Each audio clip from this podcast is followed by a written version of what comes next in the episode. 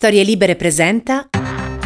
Buongiorno e ben trovati in questo nuovo appuntamento di Quarto Potere, la rassegna stampa di Storie Libere mercoledì 13 aprile 2022, come sempre in voce Massimiliano Coccia e come sempre andremo a vedere insieme cosa ci riservano i quotidiani che troverete questa mattina in edicola. Il Corriere della Sera apre con un titolo che più o meno riprendono quasi tutti gli altri quotidiani, Putin marcia sul Donbass. Come abbiamo accennato ieri, è cambiata, si è modificata in sostanza la strategia militare di Vladimir Putin alla ricerca di una vittoria, una vittoria che sia in qualche modo definitiva almeno in un territorio. E il Donbass, eh, provincia ribelle, dante causa in qualche modo a livello eh, politico di tutta quanta la vicenda ucraina sta diventando appunto il terreno di scontro eh, finale per rivendicare almeno una vittoria. La Repubblica, il pugno di eh, Putin e anche qui il quotidiano diretto da Maurizio Molinari fa il punto della situazione partendo dal cambio di guida che l'esercito russo ha avuto nell'arco di eh, questi giorni, lo vedremo all'interno, vedremo i due protagonisti della difesa dei due stati e capiremo anche in base alla storia del nuovo comandante come cambierà la politica di attacco di Putin e del Cremlino, una politica che in queste ore già si sta modificando. La stampa Zelensky fermate il gas di Putin, qui l'appello del presidente ucraino, libero, voglia di Forza Lega, Salvini lista unica con Silvio e il cane che da un mese aspetta la padrona morta, così apre due titoli diversi, insomma libero. Nel taglio centrale il fatto quotidiano Putin niente tregua a Kiev, no al Papa e alla Germania. E sì, nella giornata di ieri appunto ci sono state anche queste due notizie. La prima il eh, RAS del Cremlino ha rispedito al mittente l'invito di Papa Francesco di una tregua pasquale e, e Kiev, eh, quindi per bocca del suo ambasciatore, ha respinto anche qui l'invito di Papa Francesco a uh, concelebrare la Via Crucis del venerdì santo al Colosseo con una famiglia russa e una famiglia ucraina. E poi è arrivato l'alt, sempre in questa cosa di Zelensky, al presidente della Repubblica Federale Tedesca Steimar, che appunto voleva visitare Kiev in segno di solidarietà con l'Ucraina, ma le sue posizioni precedentemente filorusse e definite eccessivamente laterali a quelle di Putin hanno fatto scattare il Niet da parte di Zelensky. La verità, l'Ucraina trascina in guerra pure Gesù e qui è riferito appunto a quello che vi ho appena raccontato, il messaggero, il centro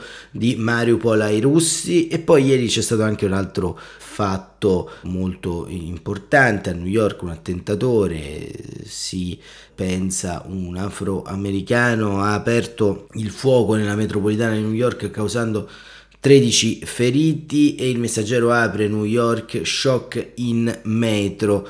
E questo diciamo anche lo racconteremo a breve. Il resto del carrino bombe chimiche per piegare Mariupol, il mattino Putin l'obiettivo il Donbass, scontro sulla giustizia Renzi avverte Cartabia o riforma vera o non votiamo. Eh, domani Putin scommette sull'inflazione per logorare Europa e Stati Uniti e il foglio l'Ucraina meno lacrime e più armi. A venire la realtà ribaltata di Putin, invece il titolo del giornale della conferenza episcopale italiana. Ma entrando appunto all'interno dei quotidiani andiamo proprio a vedere quello eh, diciamo che è accaduto proprio nella giornata di ieri, in particolare approfondimento faremo anche sulla vicenda di Giulio eh, Reggeni e come dicevamo eh, Putin per il Corriere della Sera marcia sul Donbass ce lo racconta Marco Imarisio sul Corriere della Sera e che scrive eh, negoziati in un vicolo cieco, ora prenderemo il Donbass. La parola più utilizzata, scrive Marisio, è stata ovviamente neonazismo.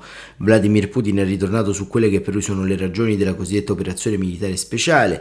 Era solo questione di tempo, ha detto, perché Kiev negli ultimi tempi lo sviluppo del nazismo è cresciuto in modo acuto e il nostro scontro con forze del male era quindi inevitabile.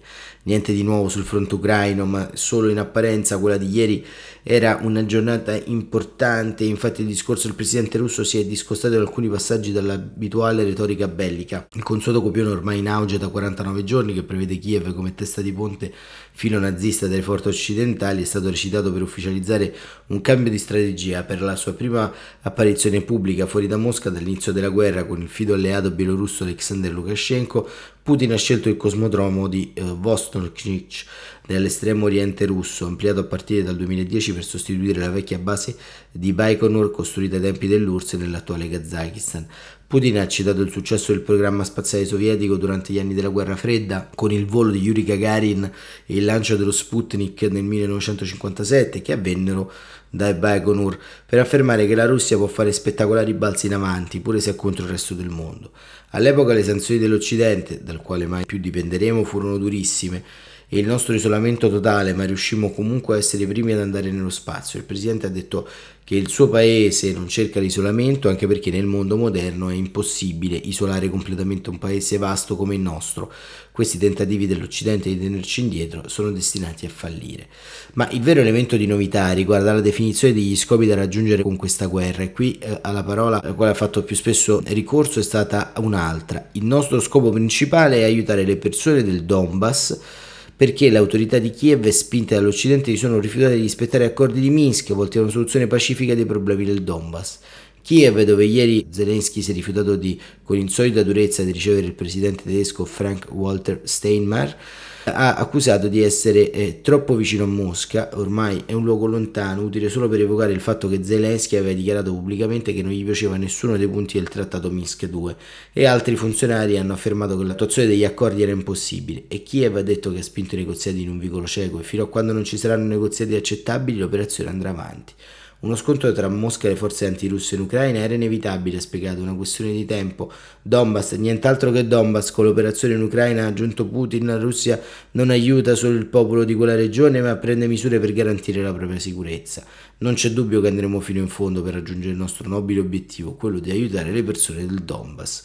Il perimetro, eh, scrive Marisio, perché accanto ai propositi di autarchia virtuosa che rimandano alla vecchia Unione Sovietica, Putin ha intanto delimitato il perimetro dell'azione in Ucraina. Denazificare un intero paese non sembra interessargli di più, adesso l'unica cosa importante pare sia divenuta l'aiuto alle popolazioni filorusse vittime dei nazisti ucraini. Dalla liberazione dell'intera Ucraina a quella del solo Donbass, le sue parole sembrano costituire il fondamento teorico e retorico dell'imminente offensiva contro l'Ucraina nazista e senza alcun riferimento giungiamo a beneficio del dibattito italiano all'espansione della Nato mai nominata neppure di sfuggita. Ecco, questo diciamo potrebbe essere letto, questo pezzo di Marco Marisio di cronaca eh, da Mosca potrebbe essere letto eh, a menadito, possiamo dire, ai diciamo, vari sostenitori del eh, né con Putin né con la Nato, insomma, a quelli che dicevano che gli ucraini si sarebbero dovuti arrendere, insomma, il ripiegamento strategico e strutturale dell'esercito di Mosca su un obiettivo veramente di piccolo cabotaggio che nulla a che vedere con la guerra che era iniziata deve in qualche modo eh, farci ampiamente riflettere. E in tutto questo eh, c'è anche un altro focus militare che riguarda Mariupol perché Mariupol è la città eh, martire di questa guerra. Eh, anche qui il Corriere della Sera con Andrea Nicastro, inviato a Dnipro, eh, racconta quello che avviene. Mariupol in mani russe, siamo senza difese, i marini cedono, il battaglione Azov resiste, i civili eh, come ombre tra le macerie. Al giorno 48 di guerra e al 42 di assedio, scrive Andrea Di Castro, Mariupol non è ancora caduta, ma i suoi abitanti sono ormai fuori dai combattimenti, le bombe non masticano più le loro case, i russi controllano quasi tutte le aree residenziali, resta un piccolo settore di case basse unifamiliari adiacente all'acciaieria dove i soldati di Putin e le truppe ucraine si scontrano di notte. È un angolo d'inferno che misura circa mezzo chilometro per lato. Lì mortai e carri armati possono ancora colpire le case dei civili, ma la stragrande maggioranza di questa città, da 450.000 abitanti, ormai nelle mani di Mosca. Non è ipotizzabile che gli ucraini partano dal contrattacco coinvolgendo di nuovo gli abitanti. È un cambio di prospettiva importante perché segna la fine della tragedia umanitaria della città Porto. Ne resta però un'altra di tragedia, è il massacro a camera lenta di almeno 2000 uomini, sono i soldati ucraini che non si vogliono arrendere. Allora bisogna aggiungere i soldati russi che hanno l'ordine di ucciderli. Muoiono gli uni e gli altri, ucraini e russi, ogni giorno, ogni notte, sotto le bombe, per le trappole esplosive, durante blitz che i russi compiono all'interno dell'acciaieria e quelli ucraini dell'esterno. Il sindaco eh, Boichenko, fuggito da settimane, ipotizza che ci siano 21.000 cittadini morti tra le macerie, cadaveri che forse invisibili inceneritori russi faranno sparire, ma non è certo il momento di mettere Mariupol nell'archivio degli orrori. Il dramma continua i morti possono essere molti di più, 2.000 appunto, come chi tiene la bandiera ucraina tra le strutture della vecchia acciaieria.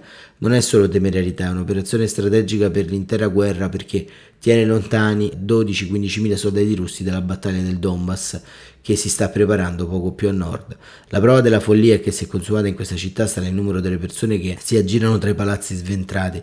Sono decine di migliaia vestiti di abiti logori e sporchi, non hanno ancora acqua per lavarsi, non hanno modo di comunicare con i loro telefonini, implorano i giornalisti accompagnati dalle truppe russe di avvertire i parenti nel mondo di fuori. Sono ancora viva, dice Oksana a favore di telecamera, piange, non riesce neanche a raccontare l'incubo che ha vissuto, un mese e mezzo di fame, freddo, con il condominio che le crollava addosso e la paura costante di morire. Poi ringrazia e saluta quando i reporter scappano al coperto per ripararsi dalle granate che esplodono vicino.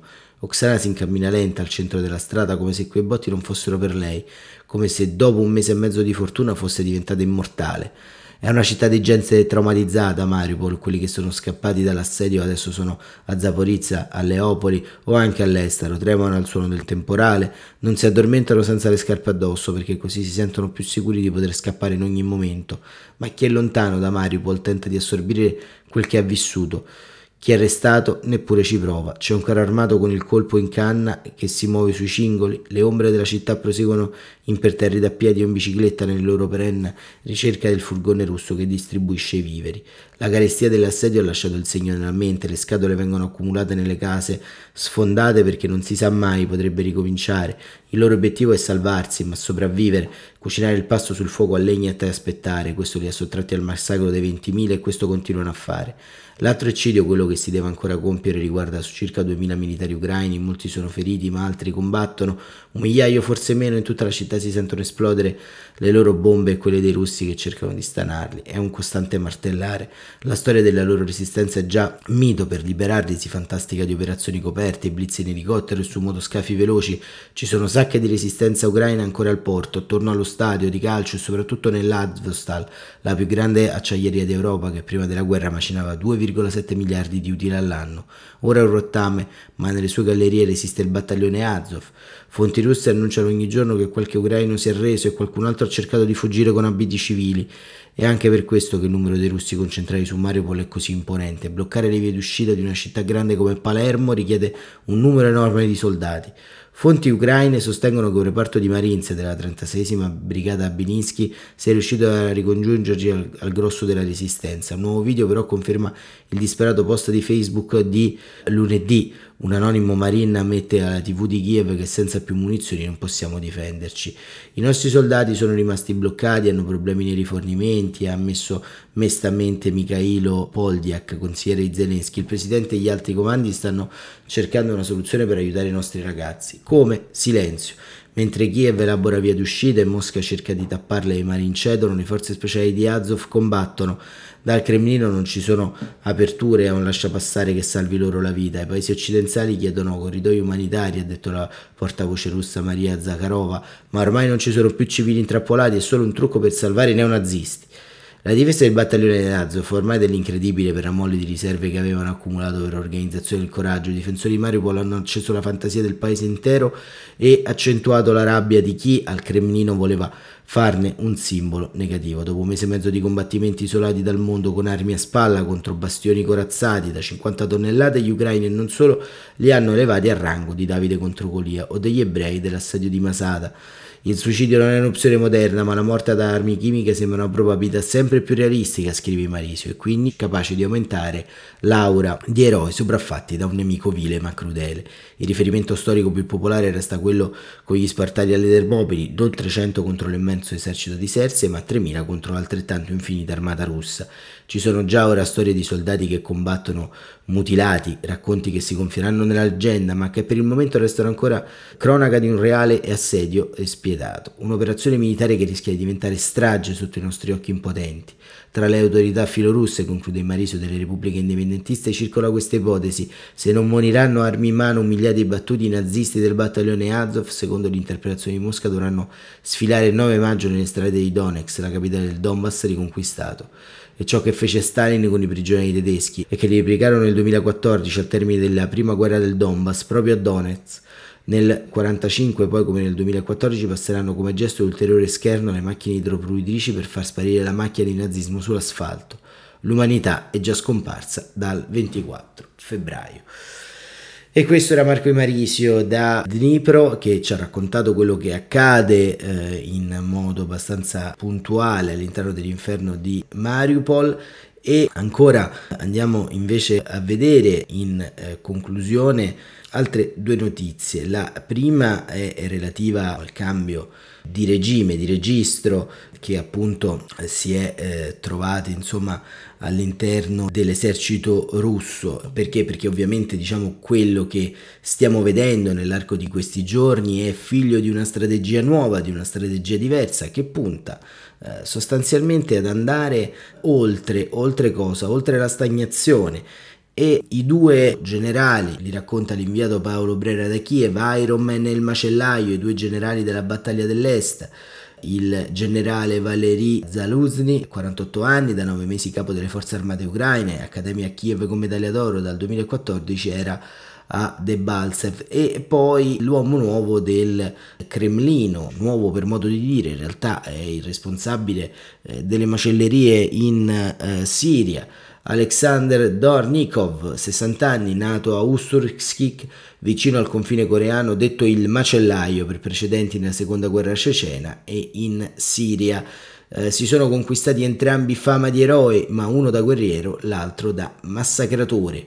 E Paolo Brera scrive che dopo la stretta di mano dei negoziati a Istanbul, quando i russi annunciarono una significativa riduzione delle operazioni militari a nord della regione di Kiev e Kharkiv, il presidente ucraino Zelensky abbia mandato il suo fido capo di gabinetto, l'amico e produttore cinematografico Andrei Yermak, a lisciare il pelo al generale Valery Zaluzunski, che nove mesi fa aveva nominato capo delle forze armate. Che ne dice il generale di fare altrettanto, di mettere in atto un cessato il fuoco di fatto per favorire trattative? Il generale gli sorrise, lo salutò cordialmente e diede l'ordine opposto, picchiare duro sui russi in rotta prima di ritrovarsi davanti nel Donbass. In effetti è lì che erano diretti, ci siamo, la fase 2 di questa guerra che strazia e demolisce è alle porte dell'est e se ci sono due presidenti poco disposti a far pace, per certo hanno schierato due generali molto pronti a far la guerra. Putin ha affidato le redini eh, della battaglia ad Alexander Dvornik, ribattezzato il macellaio per i precedenti nella seconda guerra civile cecena, e in Siria, civili massacrati, obiettivi raggiunti. Zelensky ha consegnato le chiavi delle forze armate a Zaluzny che combatte dal Donbass nel 2014 e ha più volte ribadito di ritenere necessario condurre operazioni offensive per liberare i territori occupati. Decisamente non è uno stratega di pace, ma ha respinto l'avanzata dei russi a nord-ovest impedendo che prendessero Kiev due giorni e si è conquistato il soprannome di generale di ferro. Le due biografie divergono sul campo, entrambi hanno ottenuto la patente di eroe, ma il russo l'ha bagnata nel sangue dei civili siriani e ceceni massacrati senza pietà. L'ucraino è nato in una città a 250 km a ovest da Kiev, ha 48 anni, è figlio di un militare, laurea ad Odessa e accademia a Kiev con medaglia d'oro. Nel 2014 guidava una brigata motorizzata a Debaltseve, dove si combatteva una delle battaglie più drammatiche e sanguinose eh, per le forze armate ucraine. Ha scalato tutti i gradi della carriera senza mai apparire parlando pochissimo e mettendo a tacere i politici invadenti. Non ha mai cercato di essere una star. Per Zelensky era un partner perfetto, il generale ai pieni poteri sulle forze armate e a lui nessun ostacolo in politica. Ed è così, è stato e così è. Putin invece ha scelto un sessantenne nato a Ursikiv, a 50 km dalla Corea del Nord, primo comando dell'estremo oriente, da lì una scalata fino al vertice del distretto militare sud da cui dipende la Crimea, il Caucaso e il Mar Nero. È accusato di aver usato spudoratamente ogni arma ibrida per ottenere l'obiettivo, collaborare con Assad per le pratiche sporche, la tortura, le armi chimiche, distruggere ogni forma di resistenza, costi quel che costi, spiana la Cecenia, demolisce Aleppo, ma sa come ottenere ciò che vuole e Putin ne ha un dannato bisogno. Zalewski ha lavorato eh, a fianco a fianco degli addestratori NATO e con fonti militari italiane assicurano che i progressi della gestione della catena di comando ucraina sono stati decisivi, hanno imparato la flessibilità del comando invece della rigidità dello stampo sovietico che è costata la sconfitta nella prima parte dell'invasione. Per Anna Shelet, capo della lista militare del think tank ucraino Prisma, avendo realizzato che l'Ucraina non si arrenderà, il Cremlino ha scelto Drovrovnik per l'esperienza di guerra e l'assenza di limiti e purtroppo dobbiamo aspettarci un numero crescente di atrocità. E così Paolo Brera, inviato sul campo, ci racconta quello che eh, accade eh, all'interno della strategia di guerra dei due paesi, tracciando un ritratto molto accurato dei due comandanti in campo. E, e chiudiamo con eh, una notizia che arriva sostanzialmente eh, dalla storia, dalla storia di Giulio Reggeni, perché Giuliano Foschini e Andrea Ossino sulla Repubblica, ma così anche come altri colleghi su altri giornali, mostrano i volti degli assassini di eh, Giulio Reggeni. Gli assassini di Reggeni sono loro, ecco i volti degli imputati fantasma. L'Egitto li ha coperti, rogatoria degli USA per identificarli, anche grazie ai social e vi eh, consigliamo questo articolo su Repubblica perché? Perché sostanzialmente il processo a Giulio Regeni è ancora in un cul-de-sac, in un vicolo cieco, la mancanza di notifiche eh, degli atti giudiziari ai torturatori eh, di Regeni costituisce il blocco principale per andare avanti all'interno di questo processo un processo eh, che diciamo, la nostra opinione pubblica ha affrontato spesso, ma che rimane ancora, come sempre e come tante altre, una ferita eh, sulla pelle di un paese che non riesce ad avere giustizia per un ragazzo ucciso in territorio straniero. E con questo si chiude la rassegna stampa di oggi. Quarto Potere torna domani mattina, come sempre, alle 7.45. Grazie per essere stati con noi.